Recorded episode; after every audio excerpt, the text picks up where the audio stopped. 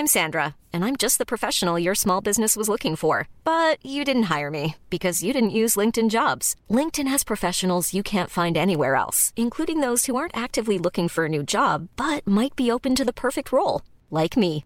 In a given month, over 70% of LinkedIn users don't visit other leading job sites. So if you're not looking on LinkedIn, you'll miss out on great candidates like Sandra. Start hiring professionals like a professional. Post your free job on linkedin.com/people today.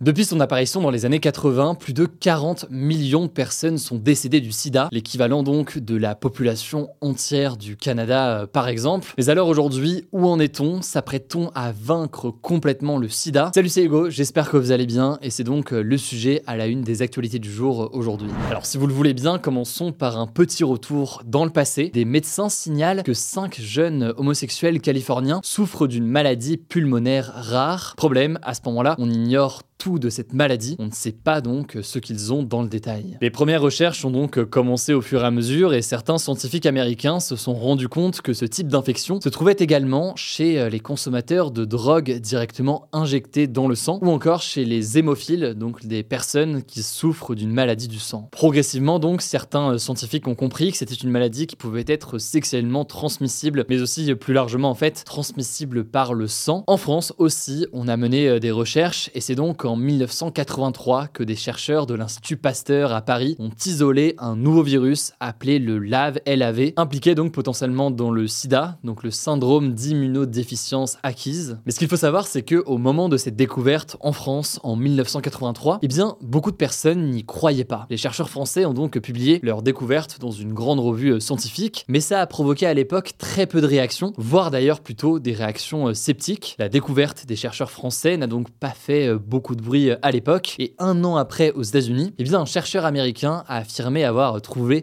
la cause probable du sida. Très vite en fait, les scientifiques se sont rendus compte que cette découverte du chercheur américain était la même que celle de l'équipe française. Ce virus sera donc nommé le VIH, virus de l'immunodéficience humaine, le virus responsable donc du sida. Quand on parle du sida donc, pour dire la chose très simplement, c'est quand ce virus se déclenche, c'est le stade en fait le plus avancé de l'infection au VIH, et ça se caractérise par un affaiblissement en fait du système immunitaire. Ça peut se manifester d'abord par de la fièvre, un amaigrissement, mais aussi par la multiplication de diverses infections ou encore de cancers, tout cela qui peut donc entraîner la mort. Alors que s'est-il passé depuis cette découverte il y a maintenant assez longtemps? Eh bien dès 1987, un premier traitement a été créé et autorisé aux États-Unis. Le problème, c'est qu'il coûtait très cher et ses effets secondaires étaient importants. Par ailleurs, il y avait énormément de tabous et de discriminations très importantes. Je vous en reparle juste après. Tout cela pour dire que ça a pris beaucoup de temps, mais au bout de quelques années, il a été prouvé que ce traitement pouvait ralentir la progression du virus au tout début, mais que ça ne durait pas ensuite. Les recherches ont donc continué dans les années qui ont suivi jusqu'à des traitements beaucoup plus performants aujourd'hui. Aujourd'hui, ce qu'il faut bien comprendre, c'est que certaines personnes meurent toujours du sida. C'est d'ailleurs des chiffres encore très importants. 650 000 personnes sont décédées et sont mortes du sida, par exemple, en 2021. Mais en parallèle, il y a des traitements extrêmement efficaces qui ont été développés. Aujourd'hui, en fait, le traitement proposé pour toutes les personnes nouvellement diagnostiquées séropositives, donc porteuses du VIH, c'est ce que l'on appelle la trithérapie. Trithérapie, en fait, parce que ça combine 3 molécules. Ce qui est assez incroyable, c'est que ce traitement permet en fait aux personnes porteurs du virus de mener une vie quasiment normale avec une espérance de vie similaire au reste de la population. Mais l'enjeu donc ici qui est très important, c'est un enjeu de diffusion et d'accessibilité de cette trithérapie pour que ce soit le plus diffusé possible et qu'on limite au maximum ces décès qui restent encore très importants. Par ailleurs, au-delà de ces traitements, il y a aussi des solutions de prévention qui se sont développées. Alors évidemment, les moyens de contraception comme par exemple le préservatif pour se protéger, mais en parallèle à ça, il y a aussi d'autres traitements, par exemple ce que l'on appelle la PrEP. La PrEP, en fait, elle s'adresse aux personnes qui n'ont pas le VIH et ça consiste en fait à prendre un médicament prescrit par un médecin afin d'éviter de se contaminer. En gros, c'est un médicament préventif et on constate notamment une baisse inédite des contaminations contamination dans plusieurs régions du monde où la PrEP a été déployée. C'est le cas en France ou encore aux États-Unis. C'est destiné donc surtout en fait aux personnes particulièrement exposées, comme par exemple les travailleuses ou travailleurs du sexe, mais évidemment pas que. Donc ce traitement, il permet de limiter fortement l'impact, mais il ne guérit pas pour autant. Cependant, eh bien, il y a 3 cas exceptionnels de guérison dans le monde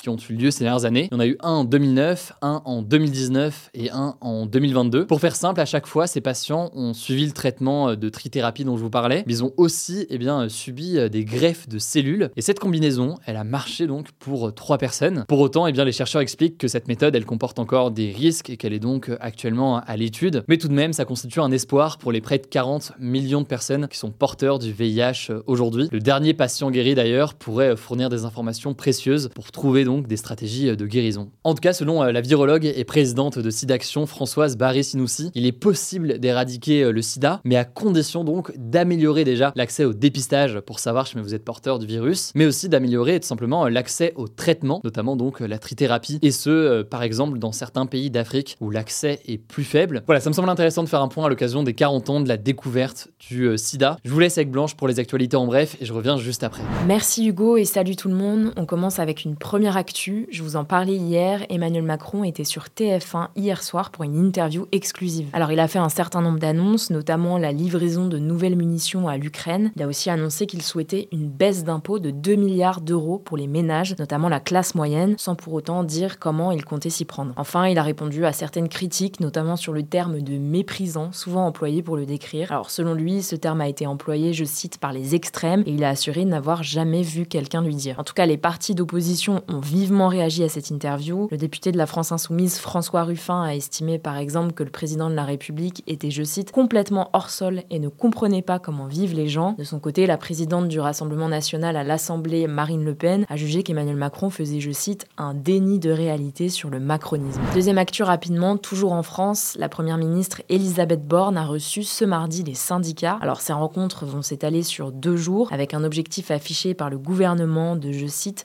renouer un dialogue apaisé et constructif après la réforme des retraites. De leur côté, les syndicats ne comptent pas du tout laisser ce sujet de côté et veulent continuer à maintenir la pression pour que le gouvernement retire la réforme. Troisième actu, l'association SOS Homophobie alerte sur l'inquiétante hausse des agressions physiques envers les personnes LGBT+ en France dans son rapport annuel publié ce mardi. En tout, pendant l'année 2022, l'association a recensé 184 cas d'agression, soit une agression physique tous les 2 jours, un nombre en hausse de 28% par rapport à 2021. Autre chose à retenir, les violences transphobes, donc envers les personnes transgenres qui ne se reconnaissent pas dans le genre qui leur a été attribué à la naissance, ont augmenté aussi de 27% par rapport à 2021. SOS Homophobie considère que la haine contre les personnes LGBT+ reste ancrée dans la société française et elle appelle le gouvernement à agir beaucoup plus résolument contre ce phénomène. En tout cas, ce lundi, le gouvernement a annoncé de nouvelles mesures, notamment une augmentation des heures de formation des gendarmes et policiers sur la question des violences envers les personnes LGBT+,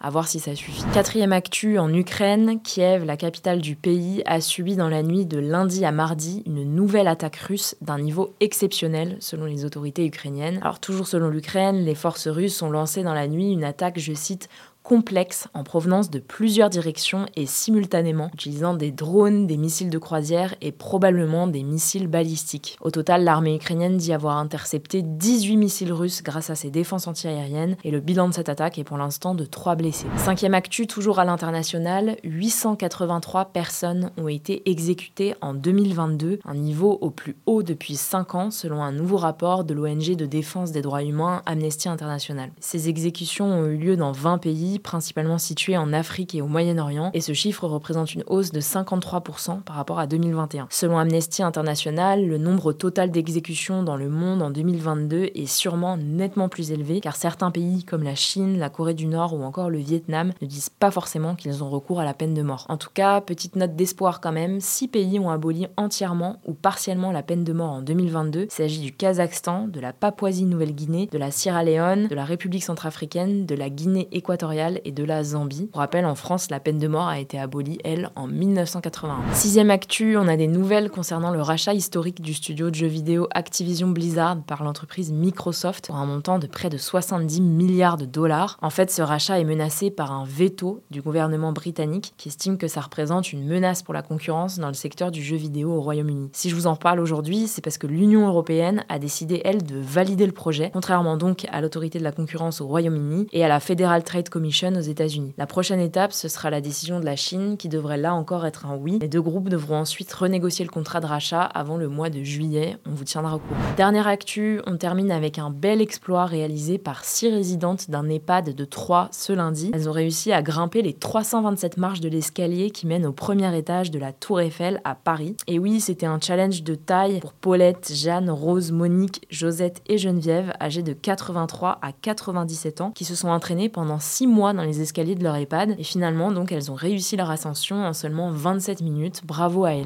Voilà, c'est la fin de ce résumé de l'actualité du jour. Évidemment, pensez à vous abonner pour ne pas rater le suivant, quelle que soit d'ailleurs l'application que vous utilisez pour m'écouter. Rendez-vous aussi sur YouTube ou encore sur Instagram pour d'autres contenus d'actualité exclusifs. Vous le savez, le nom des comptes, c'est HugoDécrypte. Écoutez, je crois que j'ai tout dit. Prenez soin de vous et on se dit à très vite.